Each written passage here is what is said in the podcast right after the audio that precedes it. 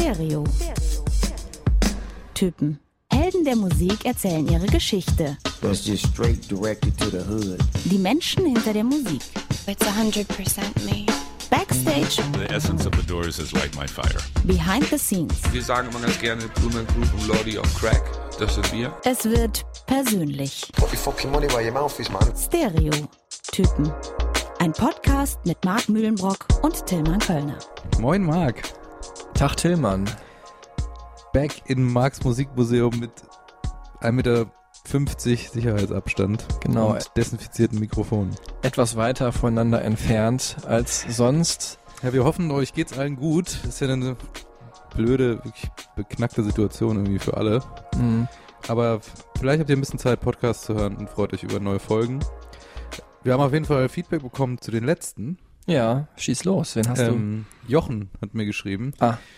Peter Gabriel, Ah. da hättest du auch mich fragen können. du? Ah, sehr gut. Notier dir das mal. Ja, ich notiere mir das mal. Also Jochen, wir kommen da eventuell drauf zurück, wenn ähm, Phil Mark, Collins vielleicht oder so. ja, Oder? wenn Marc Mühlenbrock mal nach dem ganzen Corona-Quatsch mal im Urlaub ist länger oder so, dann mache ich das einfach mit dir weiter. Danke auf jeden Fall dafür, wenn ihr uns immer Feedback gebt.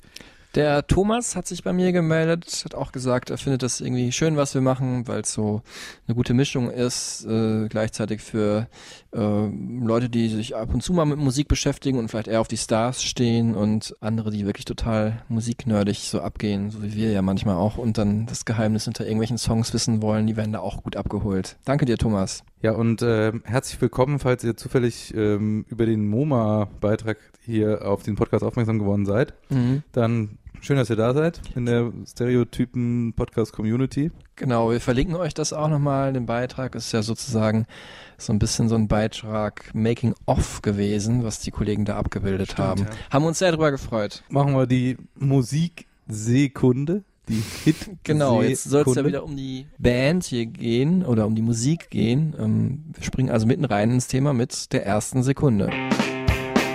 Ja, eigentlich schon klar. Eigentlich bei diesem Drum-Auftakt reicht schon. Ja, Oder für alle, die vielleicht später erst dazugekommen sind, als so 2001, 2002, ja. die werden es hieran bestimmt sicher wieder erkennen. Ja, Wenn ihr in der Indie-Disco wart, auf jeden Fall. Genau, das ist für mich gar nicht so ein großer Hit gewesen. Ne? War, glaube ich, damals die zweite Single oder so vom Album. Ich fand es halt gut. Ich fand es auch durchweg gut, aber natürlich auch ein absoluter Indie-Disco-Hit von, The Strokes. ja, The Strokes. Einer der, The. The. The Strokes. The Strokes. genau, die waren Strokes, um die geht's hier. Ähm, wir haben ja beim letzten Mal gesagt, Tame Impala war ja die Folge 18, die vielleicht den Sound der 10er Jahre definiert und ja, kaum eine andere Band wie The Strokes haben den Sound der Nullerjahre definiert. Ähm, die haben den Rock'n'Roll wieder zurückgebracht, die haben New York wieder zurückgebracht, die haben das The wieder zurückgebracht. Die haben auch einfach, muss man sagen, den rotzigen Rock in mein Leben gebracht. Ja, Einfach. erzähl. Ich war zu der Zeit eher so total auf dem Hip-Hop-Film. Und dann war ich 2001 mit ein paar sehr guten Freunden Tarifa, Hm. wunderschöner Ja. Sommerurlaub. Alle Türen standen uns offen nach dem Abi, die Freiheit der großen, weiten Welt. Und dann knallte dieses Album da rein und hat mich einfach komplett umgehauen. Das war diese rohe, rotzige Energie von diesen fünf saucoolen Typen in den äh, Chucks, Röhrenjeans und Lederjacken. Das brauchte die Welt auch einfach, glaube ich, damals irgendwie. Ja, The Strokes so ein bisschen unser Alter, ne? also so Ende Also so- 70er, Anfang 80er geboren. 80, Anfang 80. Also ich wäre der älteste Stroke, glaube ich, und du wärst so in der Mitte. Ich habe es mal nachgeguckt. Ja, für mich, ich habe ja damals auch eher schon auf Gitarrenmusik gestanden, an- anders als du. Und für mich war das natürlich so ein bisschen so eine Wiederbelebung des Velvet Underground Sounds, mit denen The Strokes ja auch immer verglichen werden. Wobei ich jetzt ja auch fairerweise sagen muss, also ich war ja immer großer Red Hot Chili Peppers Fan, ne? Ja. Aber das war eine andere Art des Rock. Nicht so gerade die besten Musiker, aber halt unglaublich viele gute Ideen, unglaublich cool, äh, gut aussehend. Ähm, und äh, ja, man hat sich einfach reingeträumt in die Band. Ne? Man war auch, man dachte, was, du hast gerade gesagt, so, ne? Uns standen auch irgendwie alle Türen offen und äh, man dachte, man könnte das genauso mit denen zusammen erleben oder Teil der Band sein und jetzt die Welt erobern, äh, mit diesem Sound auch und äh, ja, was für coole Typen. Fast so Prototypen Stereotypen ähm, Das Rock'n'Roll. des Rock'n'Roll. es ist so, so die Superhelden Edition der Rock'n'Roll Band. Ähm, allein schon wie die heißen, ne? Fabrizio Moretti hat italienische und brasilianische Wurzeln. Julian Casablancas hat amerikanische, dänische Wurzeln. Äh, Albert Hammond Jr. kommt aus halb Gibraltar, halb äh, Argentinien. Dann, wen habe ich? Nikolai Frazier kommt aus Russland und Frankreich. Und äh, wen haben wir vergessen? Nick Valenzi, halb Franzose, halb Tunesier etwas mehr als die Hälfte von denen sind auch in New York geboren. Also der, der Inbegriff des New York-Seins und der Inbegriff dieser Multikulturalität und Ja. trotzdem so ein Retro-Rückbesinnen, das Coolste aus vergangenen Jahrzehnten sich holen und daraus irgendwie was Freshes, Neues zu machen. Wir erzählen die Geschichte der Strokes mit einem der Strokes. Ähm, ich würde sagen, ja, man muss es sagen, dem zweitwichtigsten in der Band. Ich habe leider nie in meinem Leben äh, Julian Casablancas getroffen. Weiß ich auch nicht, ob das im Interview, ob du da so gut weggekommen wärst. Ja. Man erzählt sich ja da so einiges. Ne? Er gilt so ein bisschen als Interviewschreck. Äh, Ich glaube, er ist ein wahnsinnig interessanter und auch guter Gesprächspartner, aber er kann halt auch anders. So. Er hat halt auch schon Interviewer einfach zwischendurch mal so geküsst oder Ja, einfach ignoriert oder mit ihnen über irgendwas geredet, was gar nichts mit dem Thema zu tun hatte. Also super weird muss es anscheinend teilweise gewesen sein, mit ihm ein Interview zu führen. vielleicht war es deswegen auch ganz gut, dass ich mit Albert Hammond Jr. gesprochen habe. I can have both. I can say things that sound really good, and then I can say complete nonsense. You know, I don't know if that makes any sense. I'm just like talking gibberish. I can do that. Ja, vielen Dank schon mal für die Vorwarnung. Ähm, er ist wirklich aber ein sehr interessanter und netter Gesprächspartner. So viel kann ich jetzt schon mal sagen. Und damit springen wir vielleicht rein direkt in die Fun Fact. Genau, weil ich nämlich sagen wollte, wie ich nämlich sagen wollte, äh, dieser Mann hier erzählt auf jeden Fall keinen Nonsens. Äh, jetzt kommen die Fun Facts mit Tillmann Kölner. Ja, wie immer äh, drei Fun Facts am Anfang über die Band, die Helden, die Heldinnen, über die wir hier sprechen. Albert Hammond Jr.'s Vater ist der Schöpfer dieses Liedes, das ungefähr jeder kennt. Seems it never rains in Southern California.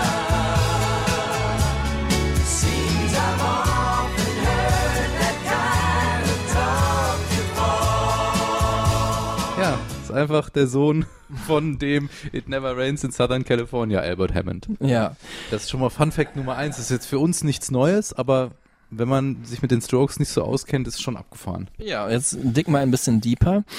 Jetzt dig ich ein bisschen deeper.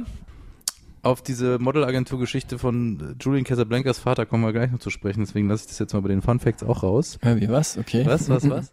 ähm, das Cover des Albums der Strokes, Mhm. Is This It, zeigt ein, ja, Frauenhintern, einem, also nackt, mit einem schwarzen Latex-Handschuh. Das ist, glaube ich, so ein Schlangenleder, Oder Leder. Schlangenlederlack, Schlangenlederlack. Okay, Konsistenz können wir jetzt streiten. Hm. Ähm, es ist auf jeden Fall ein schwarzer Handschuh, der auf dieser Po-Backe äh, liegt, sozusagen. Es ist auch ihre eigene Hand, muss man sagen. Genau, und das ist die Freundin des Fotografen damals, Colin Lane, Mhm. die gerade aus der Dusche kam. Und dieser Handschuh lag noch da rum, den hat irgendwie eine Stylistin da vergessen, weil die da ein, ein anderes Shooting hatten. Und dann hat er dieses Foto einfach gemacht.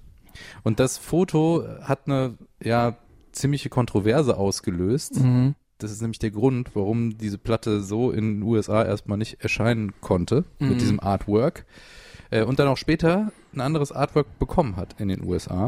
Nämlich Nämlich ein, mikroskopisch vergrößertes Bild, das aufgenommen wurde in dem CERN, in dem, äh, ja, was ist das, astrophysischen Zentrum in der Schweiz. hat dann Julian Casablancas, der Sänger, vorgeschlagen, nachdem es so ein, so ein Hickhack um dieses, um diese Pobacken-Bild gab. Mhm. Das äh, Hintern-Handschuh-Gate. Mhm. Auf jeden Fall eins der, finde ich, spektakulärsten, besten Cover der äh, Popgeschichte, was ich mir auf jeden Fall auch aufhängen würde. Ja. Nummer drei. Fun Fact Nummer drei. Der Kopf der Arctic Monkeys wäre gerne einer von den Strokes. Ah, Alex Turner. Kennst du die Textzeile? Weißt du, worum es geht? Ja, das Album fängt damit an, ne, glaube ich. Das letzte, ähm, Genau, Tranquility Base Hotel and Casino. Da singt Alex Turner. I just wanted to be one of the strokes. Now look at the mess you made me make. Das ist doch Hammer, oder? So die, ja, eigentlich die Band aus Großbritannien, die für den Gitarrensound der 2000er Mhm. stand oder bis heute steht, die Arctic Monkeys, waren eigentlich auch immer, für die waren die Strokes eigentlich auch immer die allergrößten. Wieder nochmal zurück zu Tame Impala, der beneidet nämlich Alex Turner für die Songs, die er schreibt. Also so Wieder Brücke geschlagen zu Folge 18, Tame Impala. Applaus, Applaus. Da hast du ja wirklich einige nette kleine Fakten rausgesucht. Aber ich muss schon sagen, das waren jetzt auch nicht so die ganz krass überraschenden Dinge, weil ich da schon auch selber ein guter Experte bin. Jo, aber ich mache das ja nicht nur für dich hier. Ehrlich? Äh, Ähm, aber es gibt, kann ich jetzt schon mal spoilern, es gibt ganz viele Fun Facts, äh, da hätte man eine ganze Fun Fact Folge jetzt draus machen können, die werden äh, immer wieder eingestreut werden. Ein Fun Fact, der in die Zukunft schaut, ein futuristischer Fun Fact, ist auf jeden Fall, dass am 10. April nämlich der Grund, warum wir diese Folge über machen, äh, passieren wird, nämlich da kommt das neue Strokes-Album raus, The New Abnormal, finde ich ein wahnsinnig guter Titel. Ja. The New Normal ist ja so ein geschwungenes Wort und die haben es einfach so ein bisschen umgedreht und ähm, es ist das sechste und das erste nach sieben Jahren Pause. Gut, es gab Zu viele Pi. Zahlen, Marc, völlig egal. Okay, also wir Ist auf freuen jeden Fall seit langer, nach langer Zeit mal wieder ein Strokes-Album. ja, und ich freue mich wahnsinnig drauf. Wir haben es noch nicht gehört, aber ähm, zwei Songs gibt's schon, da kommen wir ganz am Ende zu. Ich glaube in ungefähr eine Stunde, ja, ungefähr einer Stunde. Lass uns erst mal drüber reden, wo du ihn überhaupt getroffen hast, Albert Hammond Jr. Ja, das war 2015. Ähm, The Strokes haben da nach längerer Zeit mal wieder ein Live-Konzert gegeben äh, im Hyde Park in äh, London. Ach, wie er sich wieder gegönnt hat, ist er wieder nach London geflogen. Ich wurde hingeflogen. Ja, genau. Ähm, wieder Business? Nein, nein, das gibt's Äh, da- nee, Australien war first, ne? Ja, gibt's aber glaube ich gar nicht. Man muss dazu sagen, The Strokes, die ha haben ja über die Jahre nicht so viele Konzerte gespielt, also sind auch kaum auf Tour gegangen, weil halt Sänger Julian Casablancas das Tourleben halt nicht so liebt. Ich habe da Albert Hammond Jr. deswegen getroffen und auch alleine nur ihn getroffen, weil er nämlich da sein neues Soloalbum in der Pipeline hatte, sein drittes. Alle Mitglieder der Strokes haben ja über die Jahre auch mal irgendwie in anderen Projekten gearbeitet oder sogar ein Soloalbum rausgebracht. Momentary Masters hieß das, das Album, und da habe ich ihn halt da im Büro der Plattenfirma in, sag ich mal, eher so einem Business District von London getroffen, also im Westen, ne, ist das ja alles, weiß ich gar nicht mehr, wo das war. Und äh, ja, war super cool mit ihm zu sprechen, super netter Typ, super locker, super aufgeschlossen. Ähm, Zu dem Zeitpunkt muss man sagen, war er aber auch clean. Also Ja. er hat ja eine schwere Drogenphase, genau. Abhängigkeit hinter sich. Da wäre er auf jeden Fall, hätte er sich eher versteckt und wahrscheinlich überhaupt keine Interviews gegeben, keine Journalisten empfangen. Dazu kommen wir später noch. Was ich bei diesem Konzert auch so beeindruckend fand, das habe ich bei noch kaum einer anderen Band mitbekommen, dass die äh, Fans waren auch wirklich teilweise deutlich jünger noch als ich. Also die sind nicht mit den Strokes unbedingt aufgewachsen, also haben da, waren da wahrscheinlich schon auf dem Planeten, aber äh, sind jetzt nicht mit denen als äh, Fans groß geworden, sondern haben die auch erst später für sich entdeckt, was halt auch dafür spricht, dass diese Musik der Strokes ja immer so eine gewisse Jugendlichkeit hat und für Leute einfach geil ist, die gerade so irgendwie raus wollen in die Welt und so eine, so eine, so eine Vibe atmet das ja auch, ne? Und äh, die haben halt diese Gitarrenmelodien mitgesungen, ne? Weil die Texte von Julian Casablanca sind ja manchmal so ein bisschen vernuschelt. Klar, dann die ein Refrain schon, aber die haben halt einfach dann mitgesungen oder du, du. hören mag? Ja, ja. ja, ich wollte jetzt halt einmal nur nachmachen, aber jetzt hören wir mal die beiden Songs. Das sind also äh, 1251.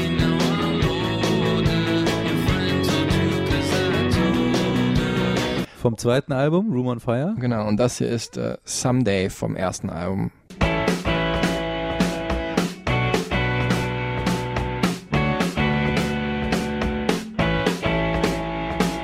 Einer der Hits von Is This It. Und da hört man schon, also beziehungsweise man merkt daran, dass diese Melodien mitgesungen wurden, wie prägend diese Gitarrenmelodien für den Sound und die Songs der Strokes waren, die ja Mhm. hauptsächlich Julian Casablancas eigentlich geschrieben hat. Mhm. Eigentlich Aber- au- ausschließlich Ja. auf den ersten drei Alben, bis auf ein oder zwei Songs, meine ich. Aber geprägt wurde der Sound vor allem durch das Gitarrenspiel von Albert Hammond Jr. einerseits und Nick Valenzi andererseits, Mhm. die beide immer auch sich abgewechselt haben zwischen Rhythmus und Leadgitarre. Ne? Mhm. Aber Albert Hammond Jr. hat diesen Sound entwickelt, der ähm, ja dieses So eine Wärme hatte das so. dieses warme, aber auch quengelige, was Mhm. die Gitarre macht, aber auch super akkurat in der Melodieführung, was fast klingt wie ein Synthesizer. Ja, für mich ist es auch tatsächlich so eine Gitarre, die sich irgendwie wie so ein Keyboard anhört. Hier ja, wir haben ja gerade schon 1251 gehört, da war das so, aber hier auch in Eyes of the World.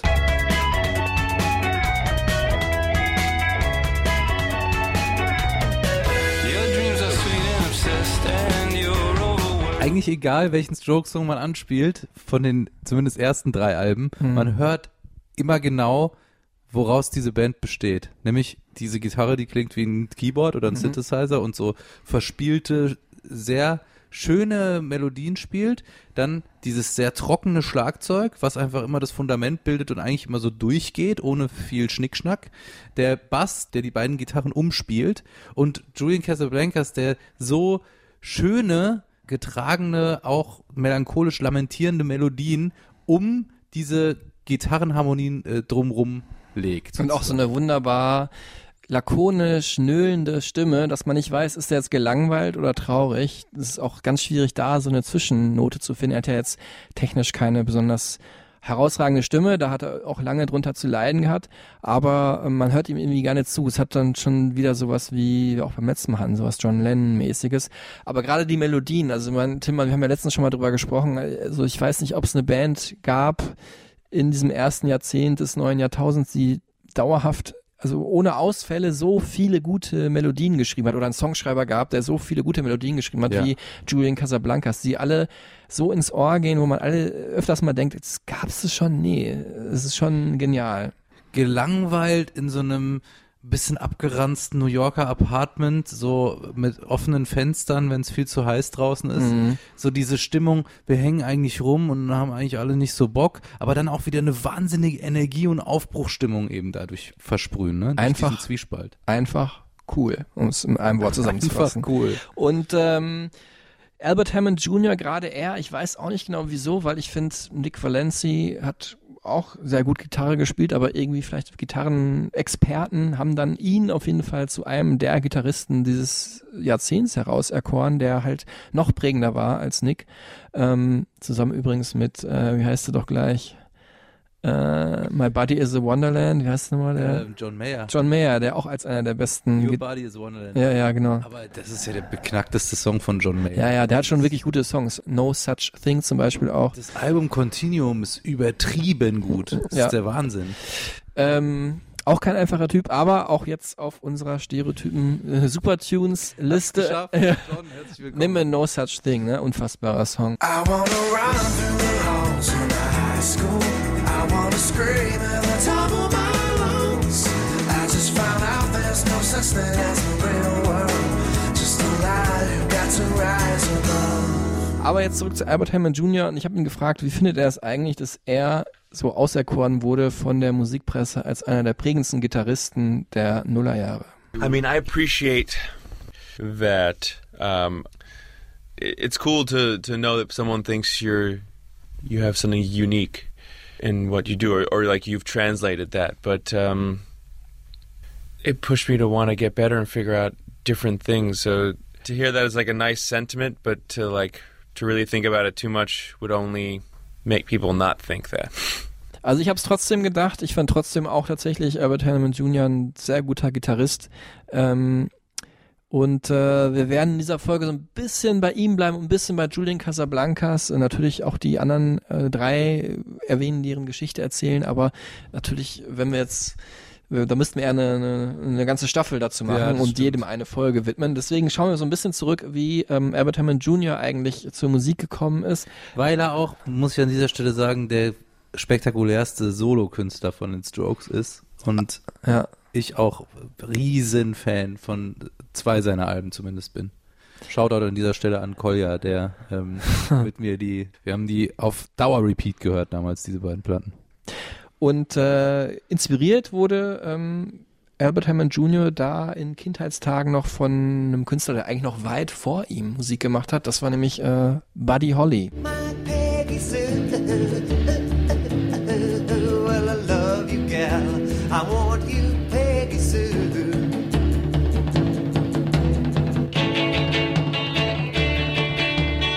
Buddy Holly was like the first person who I fell in love with the idea of playing music.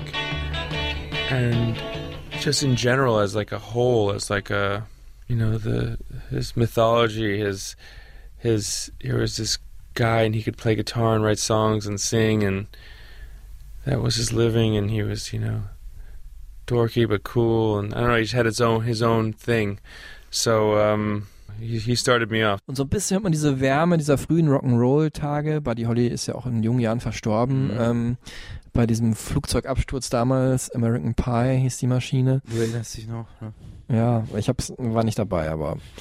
Und ähm, so ein bisschen hört man das, finde ich, noch raus. Und von, man sieht es vor allem, diese, ja, vielleicht coole Rockmusiker der 60er, 70er Jahre haben die Gitarre natürlich möglichst tief gehalten, aber Albert Hammond Jr. hält die Gitarre genauso hoch wie Buddy Holly, nämlich so ja, knapp unter der Schulter und Ja. spielt die so äh, Genau. wie so ein, ja, wie so eine Laute, würde man fast sagen. Das ist ein Style, den damals alle adaptiert und imitiert haben. Ja, weil's also alle Bands, die ich kannte, haben alle den Strokes-Style auf einmal gefahren. Er hat gesagt, er kann sich dann besser bewegen, Albert, aber ja. Es ist auch komfortabler zu Ja. spielen, Ja. tatsächlich, wenn man die so hoch äh, hängen, hängen hat. Ähm, aber gut, natürlich ein Haupteinfluss für Albert Hammond Jr. sicher auch sein Papa, ne? Albert Hammond Sr., It Never Rains in Southern California, der große Hit, wir haben ihn vorhin schon angespielt, der wurde halt irgendwie reingeboren in diesen Rock'n'Roll-Lifestyle. Genau. Yeah, I don't know. I feel like my whole life has been a rock and roll lifestyle since I've wanted to play rock and roll since I was 15, whatever that meant at the time. And right now, this lifestyle helps me to create more rock and do better shows and get new fans and treat old fans to something more fun, more present. Ja, und äh, diesen Rock'n'Roll-Lifestyle, den hat er nicht nur ja nachgelebt sozusagen von seinem Vater, er hat natürlich auch die ganzen Bands äh, dann entdeckt, die wiederum sein Papa gut fand. Und ich meine, welche Band ist da größer als die Beatles? Ja. Und äh, Was man auch hört, ja. muss man sagen. Und für ähm, Albert Hammond Jr. war, ist bis heute die wichtigste Platte überhaupt. Ähm, nicht eine Platte von den Beatles, sondern eine ja, Solo-Platte von John Lennon, wo er schon mit Yoko Ono zusammengearbeitet hat. Und das war das Album Plastic Ono Band. uh, I was working at this record store, Footlight Records in New York, and um, one of the staff members there, I think, had a crush on me. It was an all guy store, so it was a guy who had a crush on me. Um, and he would give me records, and one of them was John Lennon Plastic Ono Band, and I I didn't realize how much it would change me again. For some reason, from 16 to 18, I got moved by music a lot. And then when I was 18, I thought, well, that won't happen again. and then I got the Plastic Ono band, and, and it blew my mind. I put it on, and I heard these bells, and I just heard him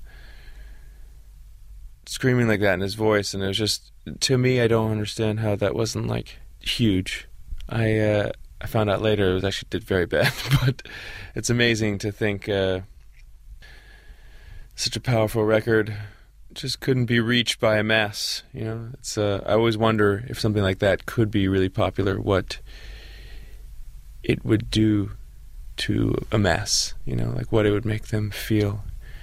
Ja, wüsste ich auch gerne, was das wohl für eine Welt ist, in der äh, dieses Album Plastic Ono Band erfolgreich gewesen wäre.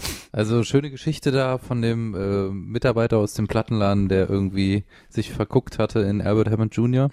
ähm, in New York, ne? Mhm. Er ist aber gar nicht aus New York, muss man an dieser Stelle mal sagen. Ja, genau. Albert Hammond Jr. ist der einzige der fünf Strokes, der aus Kalifornien eigentlich kommt. Wie man ja am, am Hit seines Vaters auch schon hören kann. Genau, sonst hätte er auch gar nicht den Song It Never Rains in Southern Zumindest California. so authentisch hätte er ihn da Da hätte er ihn verkörpern können, wobei äh, Albert Hammond Juniors Vater ja auch in Gibraltar, glaube ich, geboren wurde Mhm. oder so, oder halb Engländer, halb Gibraltarier oder so, wie man sagt. ist. Gibraltese. Ja, jetzt kommen wir zu der Geschichte, wie die Band überhaupt zusammengefunden hat. Ähm, also man muss schon sagen, Julian Casablancas, der ist so der Nukleus Mhm. der Strokes. Ähm, war halt mit äh, Fabrizio Moretti und Nick Valenzi auf der Prep School, ne? Preppy ist ja auch so ein Begriff, ne? Also eher so, wo die reichen Kids auch so hingehen. Julian war zwei Jahre älter als die anderen beiden und natürlich haben die anderen irgendwie gedacht, boah, was für ein cooler Typ, kam da auch irgendwie am ersten Tag, äh, habe ich nachgelesen, auf, ähm, auf die neue Schule, wo die halt schon vorher waren und hat einfach die Uniform der alten Schule getragen. Wow, Was ich schon mal lässig und äh, super äh, cool finde. Ja, so eine Rich Kids Punkrock-Haftigkeit hat er auch. Ja, genau. immer, ne? Genau, dieser Hintergrund ist halt, die waren alle total reich, ne? Julian Ja. Casablancas ist, du hast es gesagt, Der Vater John Casablancas ist der Gründer von Elite Models, eine der bedeutendsten, größten Modelagenturen der Welt. ja. Unter anderem Giselle Bündchen groß gemacht und wirklich ein millionenschweres Ding, was er da aufgezogen hat. Und halt auch das Model aus Dänemark, das dann die Mutter ist von äh, Julian Casablancas. Genau. Man sieht ihm auch an, er ist auch wirklich ein sehr hübscher Mensch, einfach. Erstmal ganz objektiv. Ja, ein, eigentlich alle Strokes. Eigentlich ne? alle, genau, auf ihre Art. Aber Julian Casablancas hat auch so dieses Modelhaftige, damals zumindest gehabt. Ja, ne? in jungen Jahren. Dann war er mit äh, Nikolai Fraiture, also ich bin bis heute nicht sicher, ob man vielleicht auch Fra Fraiture, Fraiture sagt. Der hat ja auch einen französischen Vater. Auf jeden Fall war er mit dem auf dem äh, Lycée Français und also Casablancas und Fraiture. Und ähm, Musst du Ja. kurz erklären, was das ist. Also, Ja, das ist einfach ein Lycée, heißt halt auf Deutsch Gymnasium äh, und also war auch in New York und äh, da ist halt dann Französisch die Amtssprache sozusagen an der Schule, ne? Wird alles auf Französisch unterrichtet. Und später auf dem Elite-Internat in Genf. Ja, Ne? Moment, da komme ich gleich zu. Ich wollte eben äh, bei Nikolai äh, bleiben, weil es ist ja so der stillste Stroke, würde ich sagen, Mhm. typisch Bassist. So, du warst ja auch Bassist, Tillmann. Klar, ich bin auch. Deswegen rede ich jetzt eher so darüber. Und ähm, ich fand auch immer so von allen fünf coolen Typen wahrscheinlich der am wenigsten coole. Aber wer ihn halt total cool fand, war halt Julian Casablancas. Also der, Mhm. den alle cool finden, fand ihn cool, was dann auch wiederum so eine Adelung ist. Ja. Ne? Und ähm, ja, Julian damals ein super hübscher Junge natürlich. Hinterher hat er das so ein bisschen abgelegt oder auch ablegen wollen. Ne? Ist dann mit so einer Metal-Kutte praktisch sogar aufgetreten, irgendwie manchmal, ne, mit so einer äh, Jeans-Weste, wo so Aufnäher drauf waren, hat, hat sich absichtlich so eine Assi-Dad Fukuhila schneiden lassen, bisschen, bisschen dicker geworden, so. Man hat das Gefühl, er hat das zelebriert, aber er war trotzdem immer noch cool. Ja. Er war trotzdem immer noch cool. Und jetzt kommen wir halt zu dem, was du gerade gesagt hast. So mit 13 ist äh, Julian Casablancas halt rübergegangen in die Schweiz, kam da, was die Schule anging, in New York nicht ganz so klar, ein bisschen angeeckt, immer den Lauten gemacht.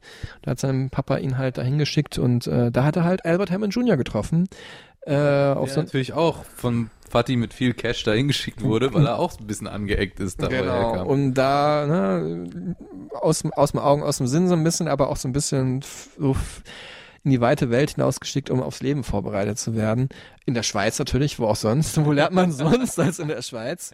Und ähm, ja, auch da wird immer so die Geschichte erzählt, dass sie sich da halt kennengelernt hätten und Freunde geworden sind. Also kennengelernt schon, so dicke Freunde waren sie nicht, weil auch Albert Hammond Jr. ist halt zwei Jahre jünger als äh, Julian. Ist ja bei uns auch so, deswegen ist unsere Freundschaft auch nicht so dick. Nee, nee, genau, sogar drei Jahre, richtig schlimm. Also es ist ja, also Julian ist tatsächlich mein Jahrgang und ich glaube Fabrizio wäre deiner oder so, ich weiß nicht genau. Passt auch vom Aussehen. Ja. Bin, kann ich auch mitleben. Aber du meinst so oder so, du kannst dich ja dran erinnern, jetzt heute, ob jetzt äh, Ende 20 oder Anfang 30, ist ja egal. Aber so, ob 11 oder 13, das ist dann schon ein Unterschied. Ja, so, ne? Da findet man schon eher andere Leute cool. Und äh, die beiden haben da zusammen Videospiele gespielt, aber waren jetzt nicht so ganz dicke befreundet. Ähm, übrigens, wir haben am Anfang gar nicht erwähnt, Albert Hammond Jr. hat zusätzlich zu dem Release des neuen Strokes-Albums auch noch Geburtstag, nämlich genau einen Tag vorher, am 9. April, wird er 40. Und äh, herzlichen Glückwunsch an dieser Stelle, Happy Birthday Al. Wenn du bis hierhin die Folge auf Deutsch durchgehört hast, wird es dich sicherlich freuen. Kann er ja vielleicht, wenn Ja. er in der Schweiz auf dem Internat war. Auf jeden Fall, jetzt äh, springen wir hier in der Zeit hin und her. Wir sind jetzt nicht mehr im Jahr 2020, wo Albert Hammond Jr. 40 wird und auch nicht mehr, wo er 13 ist. Also das muss ja so Anfang der 90er gewesen sein. Sondern wir sind jetzt Ende der 90er, 98. Albert Hammond Jr.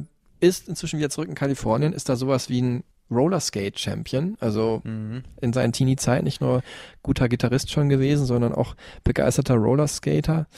Und ähm, hat da Meisterschaften gewonnen und geht dann an die Filmhochschule in New York. Und äh, nicht unbedingt deswegen, weil er unbedingt Film studieren will, sondern, also, wie es halt damals war es ja auch wahrscheinlich so, man wusste gar nicht genau, was man machen will und was man machen will, ist so weit weg. Der, äh, seine Mutter hat ihm dann einfach gesagt, äh, ja, hier willst du nicht auf diese Filmhochschule gehen, also Ah, aber das ist in demselben, in, der, in derselben Location, wo früher Max's Kansas City war, die wichtigste Location der Velvet Underground Ära, wo die sich immer alle getroffen haben. Bob Dylan und äh, die Band und Patti Smith, Robert Mapplethorpe haben sich alle in Max's Kansas City getroffen. Äh, ja, so halb Bar, halb Club und so weiter. Und dann dachte, okay, hört sich gut an, gehe ich an diese Filmhochschule, gehe rüber nach New York und da irgendwie über zwei Ecken dann wieder, ähm, weil die Mutter dann auch gesehen hat, hier, Casablancas steht hier gerade bei dieser Modelagentur, hat das irgendwas zu tun mit deinem alten Kumpel? Und dann, ja, das war noch vor Handy und Facebook und allem, haben die sich halt irgendwie kontaktiert und waren dann äh, WG-Partner. Haben dann halt zusammen die Band ja, gegründet kann man nicht sagen, weil Julian Casablancas hat vorher schon mit den anderen zusammengespielt.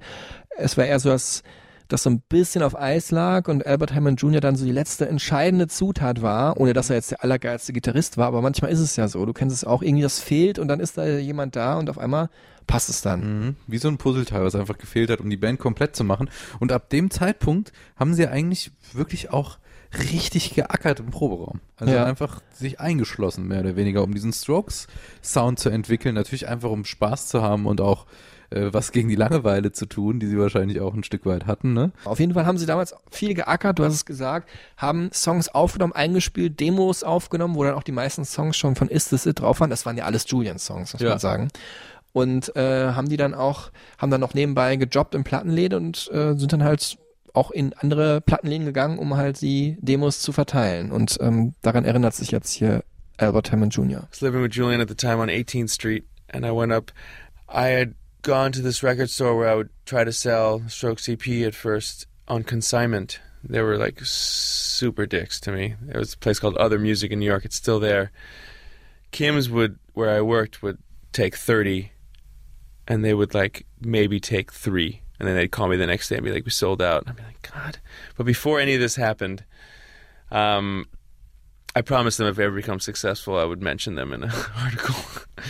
Ja, äh, das Witzige ist, ich war in der äh, ungefähr in derselben Zeit, damals auch in New York, ein Jahr später war das, so da war die Strokes-Manie schon völlig ausgebrochen, also ein Jahr nachdem das Debütalbum rausgekommen ist. Ja. Das kam im Jahr 2001 und ich war im Jahr 2002 da und äh, kenne diese Plattenläden halt auch und so wie er es gerade beschreibt, äh, Other Music, they were total dicks to me und Kims waren halt super nett, wo er halt auch gearbeitet hat.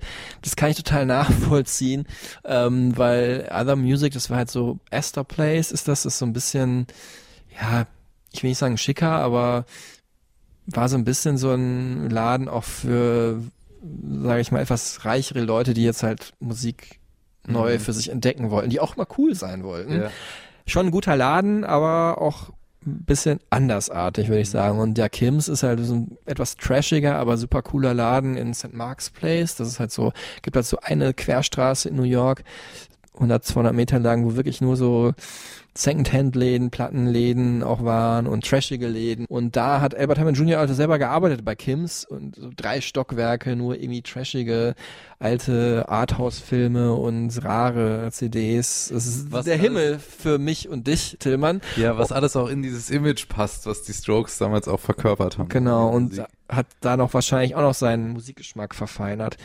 Und ja, damals war ich dann auch so in diesen Läden, natürlich war ich auch im totalen Strokes-Fieber und bin dann hingegangen, wo die immer hingegangen sind, nämlich in den Dark Room in äh, der Ludlow Street. Hab dann halt auch wahrscheinlich alle anderen Leute da getroffen, die auch gehofft haben, die originalen Strokes jetzt hier beim Party machen zu treffen. Aber auch in dieser ganzen Gegend da in der Mercury Lounge hatten sie auch äh, eines ihrer ersten Konzerte. Da wurden sie dann auch wirklich nochmal größer. Davor haben sie eher in so kleineren Bars gespielt. Und ähm, der Booker dieser Mercury Lounge hat dann halt gesagt, ihr seid so geil, ich will jetzt euer Manager werden. Und das wurde dann auch. Und ähm, von da an ging es weiter. Ja, und da kam dann Is This It? Ja, genau. Und dann sind die halt komplett eingeschlagen. Dieses Album, was meine Welt auch verändert hat. Erstmal können wir vielleicht ähm, den Sound nochmal aufgreifen, weil das dann auch alle hier ganz gut hören können. Die, diese Stimme von Julian Casablancas, wie die sich teilweise überschlägt, ne? Diese, ähm, Übersteuert so ein bisschen. ja, so genau, so übersteuert, so am Anschlag, eigentlich überm Anschlag schon drüber, ne? Und diese Dringlichkeit, die dadurch auch rüberkam, ne? Das hat mich von Anfang an total fasziniert und trotzdem waren es eben nicht so rotzig dahinge äh, fetzte Punk-Songs, sondern es waren halt eigentlich richtige Pop-Songs, Mhm. richtige Hymnen-Hits. Julian Casablancas klingt auch zum Beispiel hier in The Modern Age, da stelle ich ihn mir vor wie so ein äh, heruntergekommener Frank Sinatra auf Heroin mit aufgeknöpftem Hemd auf einer Party mit viel zu schicken Menschen. Er liegt so in der Ecke und hat eigentlich keinen Bock und ist total besoffen und äh, kriegt aber trotzdem jede Frau.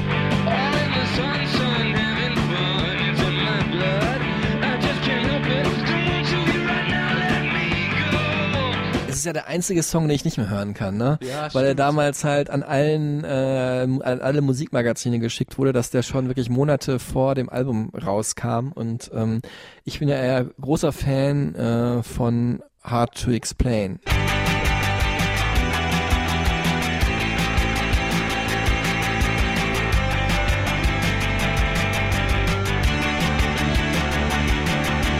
Und natürlich der allergrößte Hit auf dem Album ist natürlich eigentlich dann Last Night gewesen. Wobei, Man muss sagen, es ist schon geklaut, ne? Tom Petty und American Girl. Hören wir es beides nochmal nacheinander oder ineinander gemischt. Du bastelst das ja immer so schön, Tillmann.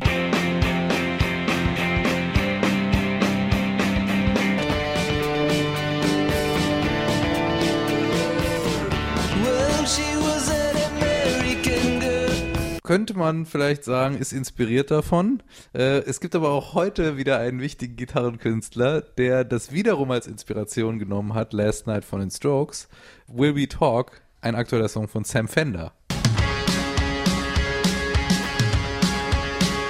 Hat er mir übrigens auch im Interview bestätigt, dass er ähm, diesen Vibe von Is This It damals erzeugen wollte. Und das sagt jemand, der äh, heute gerade Mitte 20 ist. Ja, also das musste einfach einschlagen. Auch in einer Zeit, wo der nach vorne gehende Gitarrensound so ein bisschen gefehlt hat, ne? Nach Britpop, was so ein paar Jahre her war, kam ja eher so eine melancholische Musikphase mit The Verve und Coldplay und so weiter. Und ja, dann kam halt The Strokes und es gab wieder ganz viel Rock'n'Roll.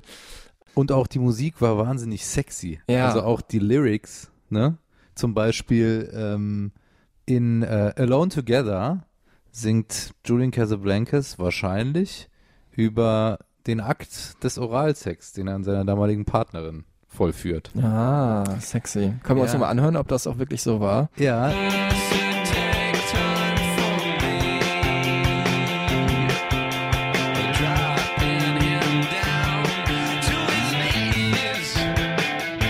Take time for me, dropping him down to his knees, chest down und so weiter. Kein Wunder, dass äh, die Band auch super gut ankam. Natürlich, wie kann es anders sein? Wer passt am besten zu Rockstars, Supermodels und bekannte Schauspielerin Agnes Dane, Catherine Pierce, selber Musikerin oder James King, männlicher Name, trotzdem sehr hübsche blonde Schauspielerin. Cameron Diaz und Drew Barrymore, die dann mehrere Jahre mit äh, Fabrizio Moretti zusammen war, haben sich nach den Strokes gerissen und es waren sicherlich noch unzählige, hunderte, tausende Frauen mehr. Genau wie meine Modelfreundin Kika damals. Shoutout an dieser Stelle. Wunderschönes Mädchen damals, wunderschöne Frau, die ich kennengelernt habe äh, bei einem Vorsprechen, äh, erfolglosen Vorsprechen an, an einer Schauspielschule.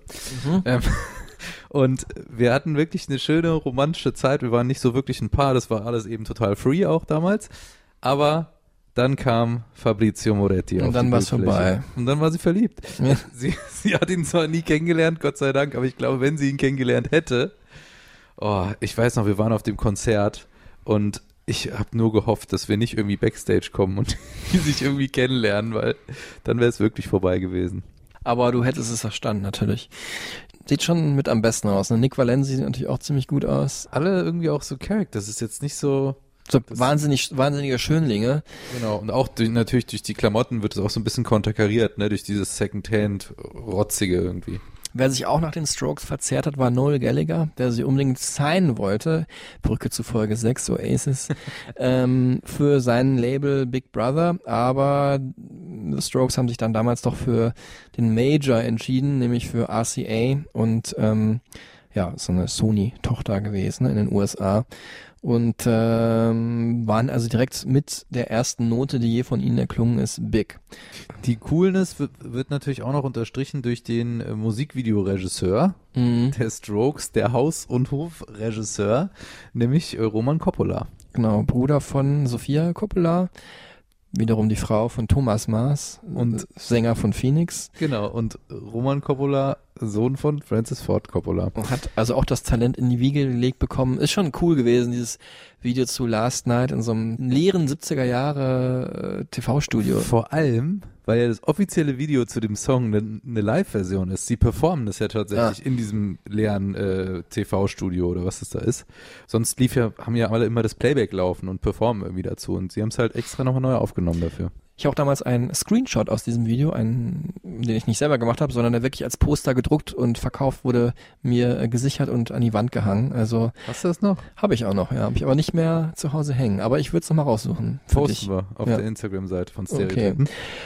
Es sind natürlich schon viele Faktoren, äh, warum The Strokes so erfolgreich waren. Aber wir haben ihn jetzt schon mal länger nicht mehr gehört. Jetzt hören wir mal Albert Hammond Jr. erst nochmal. Ist er auch noch da? Albert. Mensch. Albert, lass was von dir hören. Albert, wie war, wie war die Zeit denn damals für dich? If you break it down to the most generic thing, it's really about this this whole circle of of thoughts I've had about many things over the past couple years, where I've had time to actually think about things, um, and this just new curiosity for different things in life that I've gained through my loss of innocence. Funny enough, which has been ideal. Albert Hammond Jr. war das aus der Sicht 2015 mit Blick äh, darauf, wie er in, ja, im Prinzip seine Unschuld verloren hat. Jetzt nicht im sexuellen Sinne oder vielleicht auch im sexuellen Sinne, aber vor allem ging es darum, wie er halt in das Rock'n'Roll-Business dann selber reingekommen ist äh, mit The Strokes in den ersten Jahren. Äh, es gab natürlich schon unglaublich viele Argumente, ähm, warum das eigentlich erfolgreich sein musste. Es war sicherlich auch so, dass äh, New York damals so ein bisschen auch in so einer ja, Aufbruchstimmung war. Natürlich war das Album vorher aufgenommen, vor dem 11. September, aber es kam raus so Ende Juli 2001, also kurz bevor das passiert ist, dass so ein bisschen nach dieser ersten Trauer man auch sich so ja, so eine gewisse Coolness wieder aneignen wollte, vielleicht als, als Ja, das- Hörer. Das kaputte New York regeneriert sich und Genau. kommt zu einer neuen Freshness sozusagen. Und feiert vor allem sich selbst, ne? Und den Unglaublich Hedonismus. viele ähm, selbstreferenzielle Musik damals entstanden und das war dann eine Band, die diese Musik schon gemacht hatte, bevor es eigentlich zu dieser großen, ja, größten Katastrophe der Nullerjahre äh, gekommen ist. Und dann gab es ja da auch noch den kleinen Eklat mit New York City Cops auf dem Album. Genau, der Song wurde runtergenommen, weil äh, Julian Casablancas ja hier singt. Die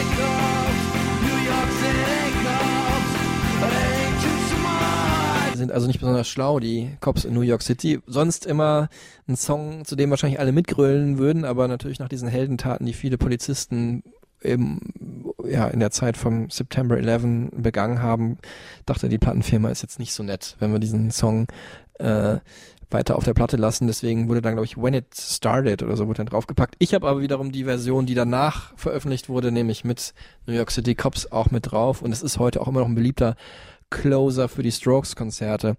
Ähm, ich habe äh, ein gut, ganz kurzer Ausflug in die Musikhistorie New York.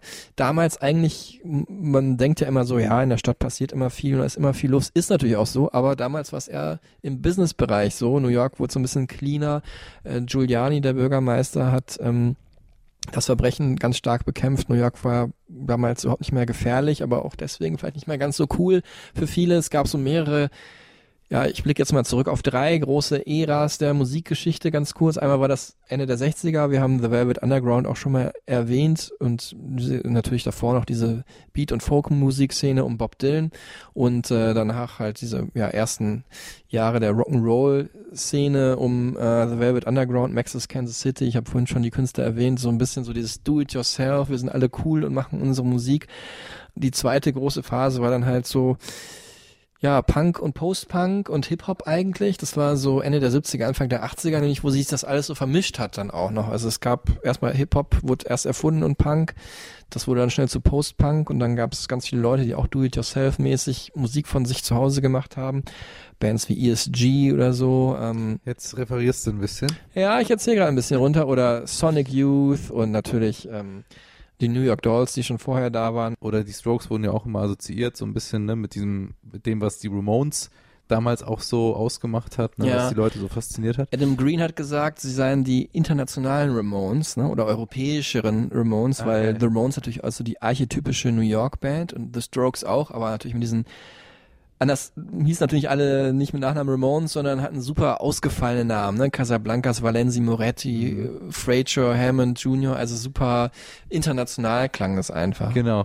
Und dann hat man natürlich gejubelt, dass New York wieder einen eigenen Sound hat, eine eigene Band hat und damit kamen ja auch noch The Yeah Yeah Yeahs und äh, The Killers und obwohl die jetzt gar nicht aus New York waren. Aber diese ganzen Bands wurden halt losgetreten von The Strokes. Habe ich auch sehr viel nachgelesen in diesem wunderbaren Buch Meet Me in the Bathroom ähm, von Lizzie Goodman, eine Oral History, also sowas wie, wie hast du es genannt? So eine, so eine, also eigentlich eine Dokumentation, die abgedruckt ist, sag ich mal, Genau. wo kein Sprecher oder äh, zu Wort Mit kommt. den Originalprotagonisten.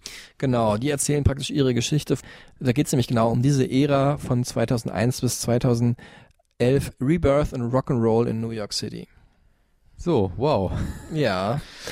So viel dazu. Und da geht es nämlich auch um das zweite Album. Jetzt kommst Genau. du wieder. Room on Fire. Room on Fire, ja, das ist für mich das Album, was für mich verbunden ist mit der Indie-Disco.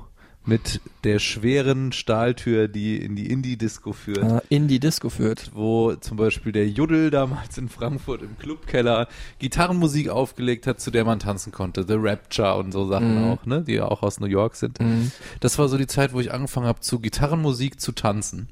Ähm, und maßgeblich geprägt von Reptilia, auch unsere Sekunde am Anfang gewesen, und 1251.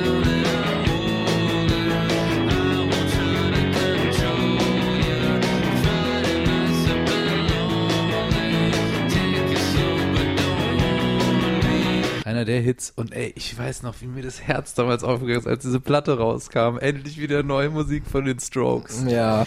Und so geht's mir auch immer noch, wenn ich sie heute höre. Ist wahnsinnig gut. Dieses Strokes-Konzept, dieses Basic Rock-Konzept mit diesen schönen Melodien und den raffinierten Harmonien. Ja, du hast dich damals gefreut, ich habe mich auch gefreut, aber wie es dann halt so ist, The Strokes wurden auch viel kritisiert, nämlich dafür, dass sie eigentlich das gleiche Album, kann man sagen, nochmal aufgenommen haben. So ein bisschen so wie wofür die Ramones dann Jahre später gefeiert wurden, dass sie eigentlich auch mal die gleiche Mus Art Musik gemacht haben. Aus heutiger Sicht total ungerechtfertigt, dass die Platte wird heute total gefeiert, Room on Fire. Ja, wie die auch anfängt mit dem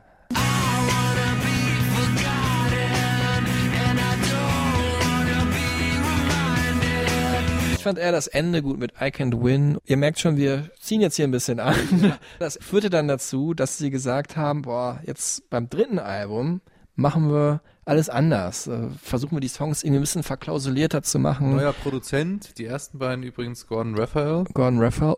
Es sollte eigentlich Nigel Godrich ja das zweite machen. Der, jetzt haben wir ihn auch erwähnt wieder. Wir haben ihn bisher in jeder Folge, glaube ich, erwähnt. Ja, Radiohead und so, ne? Genau. Es war das dritte Album, dann war das David Kahn. Mhm. Ich finde die Platte bis heute gut. Natürlich sind die Songs nicht ganz so straight wie davor.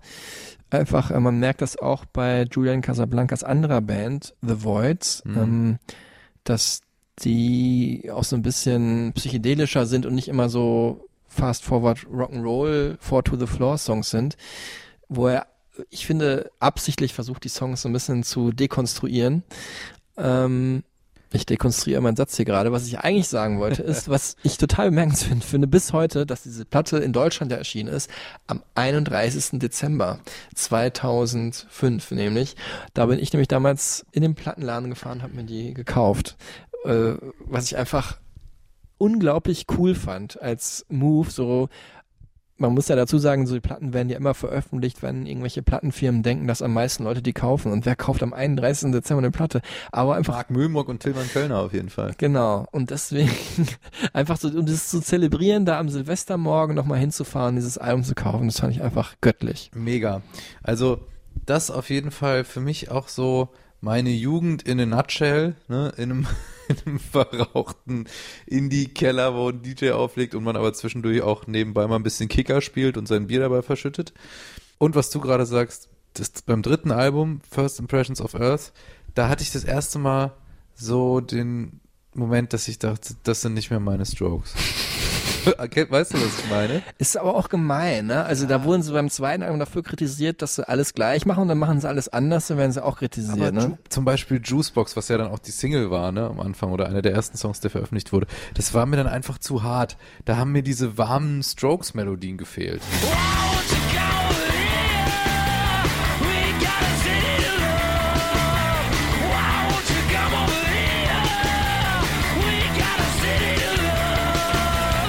ganz merkwürdigen, versexten Video damals. Aber ich meine, ey, der Opener, You Only Live Once.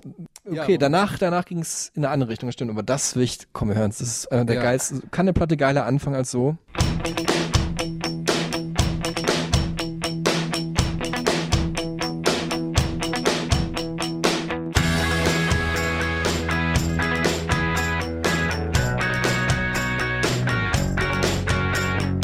You Only Live Once, übrigens für alle, die dachten, das ist eine Erfindung des äh, Instagram-Zeitalters YOLO und so, oder Mhm. kommt irgendwie aus der Hip-Hop-Ecke. Nein, die Strokes haben einen Song, der You Only Live Once heißt.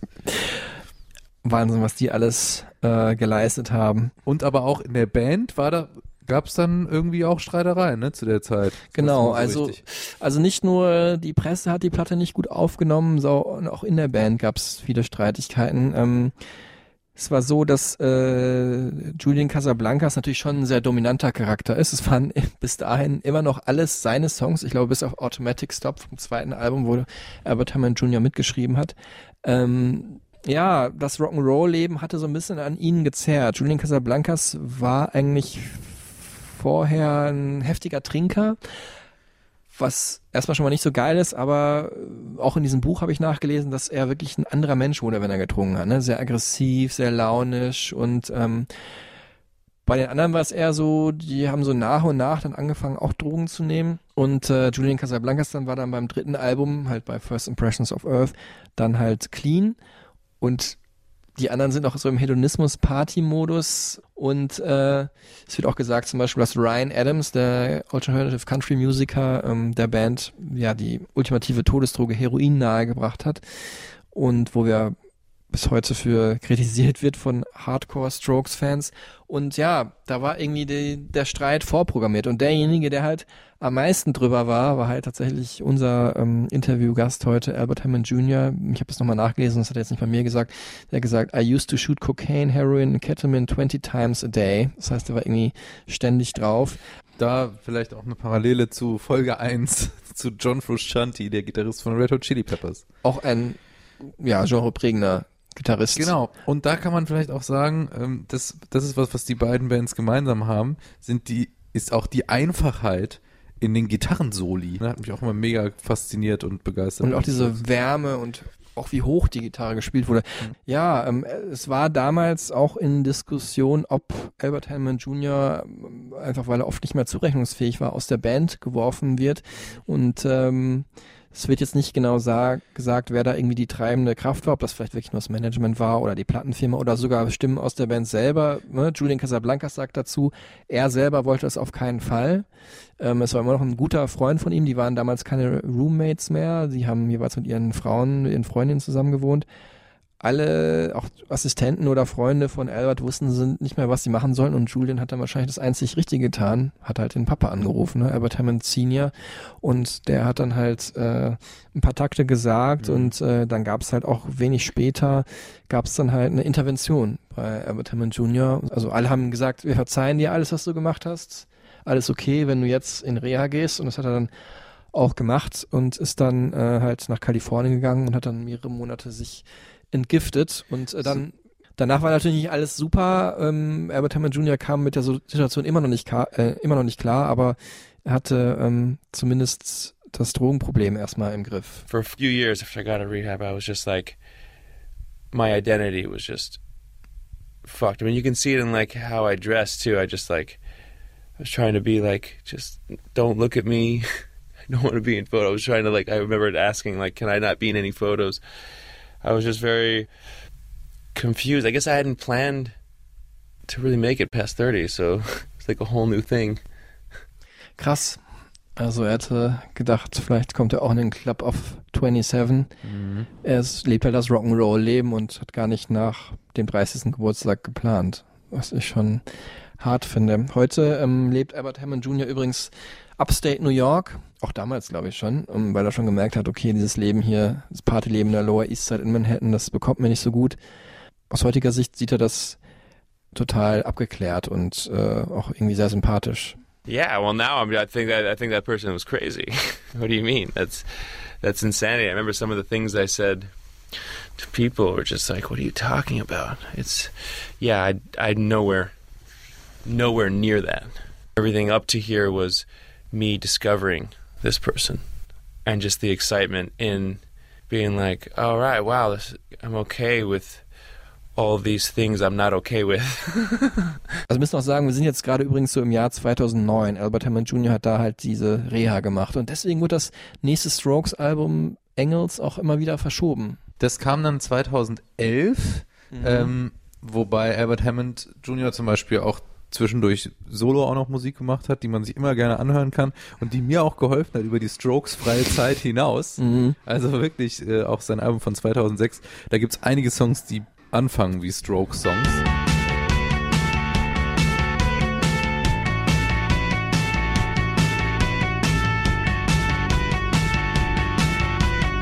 Findet ihr auch auf der Stereotypen Supertunes Playlist. Genauso wie, ich würde sagen, es ist fast heute mein Lieblingssong von den Strokes und das heißt was? Der Opener des Albums Angels, den hören wir jetzt. Machu Picchu.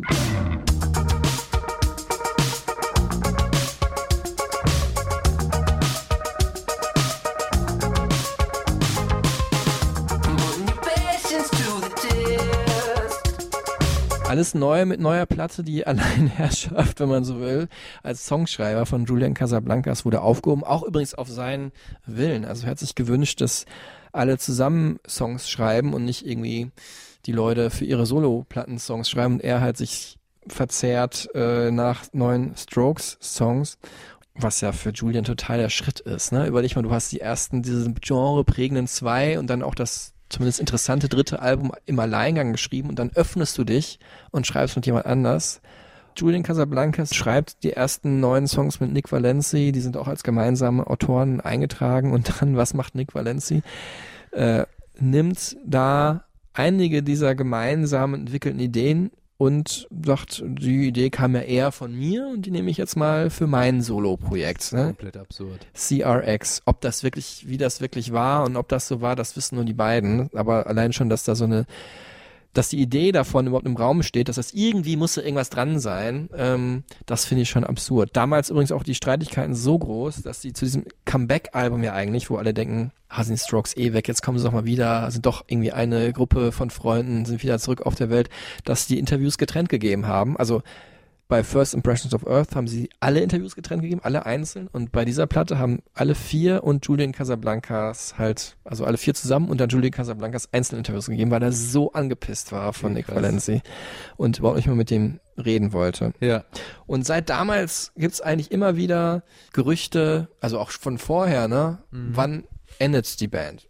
Oh, I mean, I think that's just like, you know, because they always ask me. So it's just like, depends how you want to read into what I say. You know, because sometimes, uh, you know, I, I have said, like, well, I don't know what we're doing next. You know, and if it was to be the end, I, I try to enjoy each moment. And so everyone's like, it's the end? And I was like, no, I didn't say that. I just was sharing with you a different angle of how I look at it too. But then I get all these tweets from fans like, I hate you, you're breaking up the band. I was like, no, what? I don't I don't know. I mean, we've been through I think we've been through too much for it to stop. But then again, anything's possible. But I'm not trying to be negative or scare anyone. I mean, everything seems really good. Ich muss dir ganz ehrlich sagen, dass ich Engels nicht mehr so gefühlt habe. Das hängt natürlich auch immer mit Lebensphasen und so zusammen, ne? Mhm. Haben wir hier auch schon immer öfter, immer mal wieder drüber gesprochen. Bei mir war das dann irgendwie so gestillt, dieses, dieser ganze Strokes-Hunger und auch gesättigt mit den äh, älteren Platten, wenn ich die dann ab und zu mal wieder höre. Und ich kam dann da jetzt nicht mehr so rein. Aber wenn ich die jetzt höre, finde ich es natürlich immer noch wahnsinnig gut. Ne? Und sie haben es ja auch geschafft, ihren, ihren Style irgendwie beizubehalten, trotz wechselnder Produzenten und trotz der ganzen Streitigkeiten. Ne?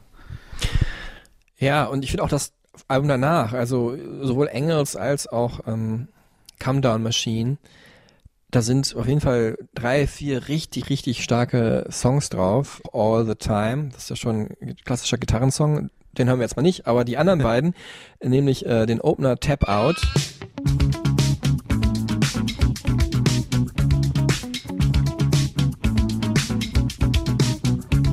Der klingt total wie Wanna Be Starting Something von Michael Jackson. Stimmt. Und äh, hier in diesem eigentlich wahrscheinlich bekanntesten Stück One Way Trigger, also so Streicher Disco irgendwie.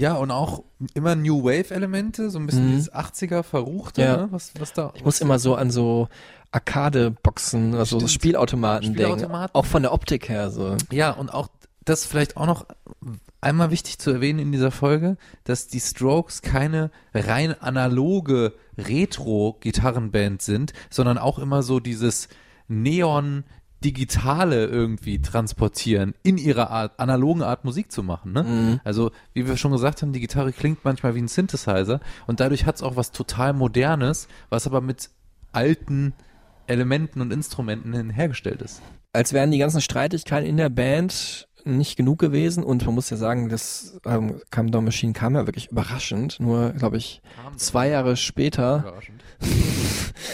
zwei Jahre nach dem Album Engels, also ein bisschen nachgeschoben wirkte das quasi, ohne große Promotion, äh, hat die Band sich damals auch nochmal schön mit ihrer Plattenfirma angelegt. Der Plattenvertrag, der über fünf Alben ging, war damit also erfüllt.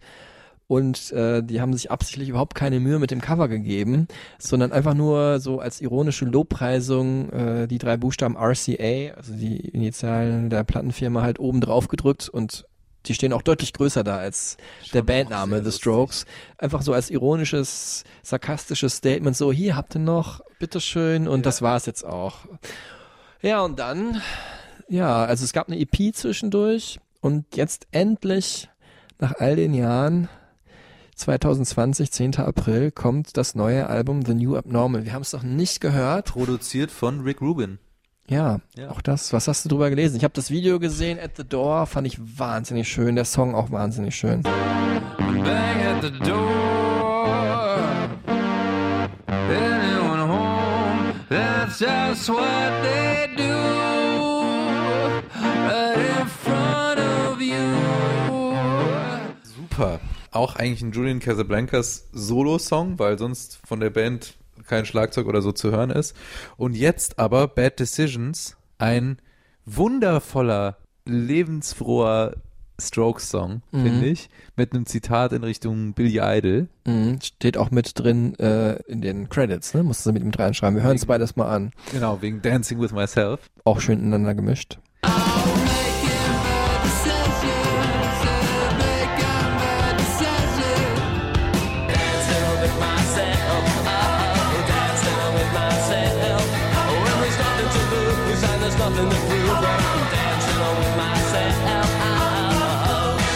Bin ich gespannt, äh, wie sie das jetzt auf Albumlänge hingekriegt haben mit Rick Rubin, mit dem wir die Brücke schlagen zu sehr vielen anderen Folgen Mhm. hier.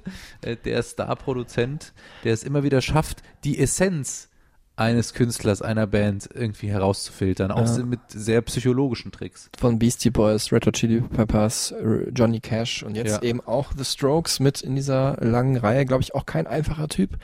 Aber natürlich, als man das gelesen hat, dachte man auch, boah, bestimmt abgefahren, was hier wohl draus wird. Auf jeden Fall kann man sagen, The Strokes auch, was sie nie waren, eine sehr politisch engagierte Band im Jahr 2020. Stimmt, ja. Und jetzt aber dann schon Ja, nämlich auf einer Wahlkampfveranstaltung von Bernie Sanders äh, sind sie aufgetreten. Auch sehr witzig, ironisch, ne? So Mhm. Slapstick-artig fast. Äh, haben dann auch New York City Cops performt, während ein Polizist äh, da äh, an der Bühnenkante stand. Also alles total witzig auch. Aber Julian Casablancas meinte, habe ich auch äh, gelesen, seit Donald Trump, also eigentlich seit George Bush, meinte er, hatte Mhm. er schon immer mal die Gedanken. Double Bush. Ja. Aber seit Donald Trump wirklich an der Macht ist, ist ihm aufgefallen, was machen wir hier eigentlich in diesem Land? Und äh, seitdem machen sie sich mehr Gedanken und engagieren sich stärker in Richtung Demokraten, ne, muss man ja sagen. Ja, und ich meine, Bernie Sanders ist natürlich auch ein Kandidat, den kann man nur lieben, ne? Wie die Strokes als Band wahrscheinlich auch ein super sympathischer OP, der für die richtigen Dinge einsteht. Also ich habe nicht irgendwas. Also ich muss auch sagen, ich fand das zweifelhaft, ob jetzt so eine Rock'n'Roll-Band sich irgendwie politisch engagieren soll, aber in, unter diesen ganzen Voraussetzungen, mit so einem Personifizierung des Bösen auf der einen Seite und der Dummheit und der schlechten, ignoranten und reaktionären Entscheidungen und dann halt so einen wohlgesinnten, cleveren, charismatischen Gegenspieler, ja, ist doch klar, dass man da vielleicht sich nochmal neu überlegt, ob man nicht vielleicht auch politisch sein will.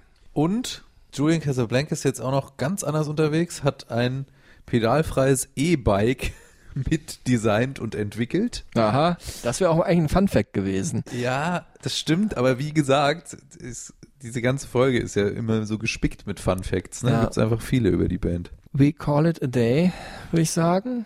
Ja, Haben wieder, is this it?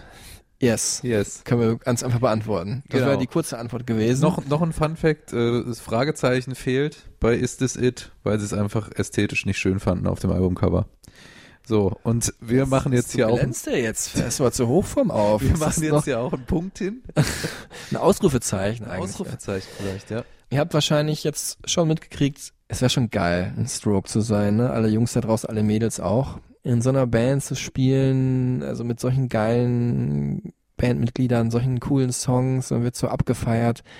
Aber es ist eben nicht nur das, es ist auch die Kehrseite der Medaille, dass man hedonistisch lebt, dass man irgendwie über seinem Limit lebt und ähm, auch ja die Schattenseiten so mitkriegt, gerade was so die Drogeneskapaden angeht. Und keiner an, kein anderer hätte das uns heute besser erzählen können als Albert Hammond Jr. I don't think you can ever really know how to take that or how it's going to affect you.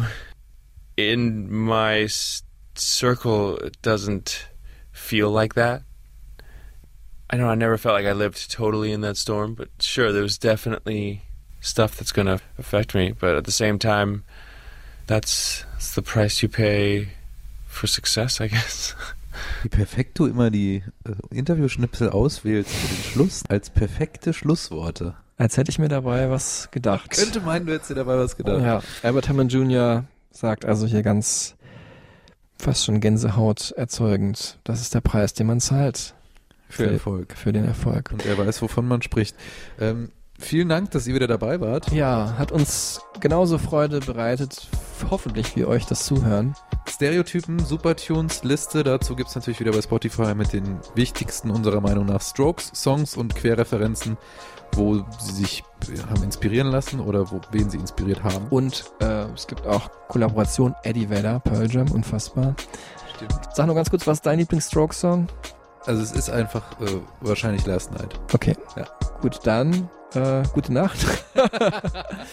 Und äh, wir hören uns beim nächsten Mal wieder. Da geht's auf jeden Fall, ja, ich glaube, es geht um eine ganz große Künstlerin. Wir haben sie schon mal angekündigt.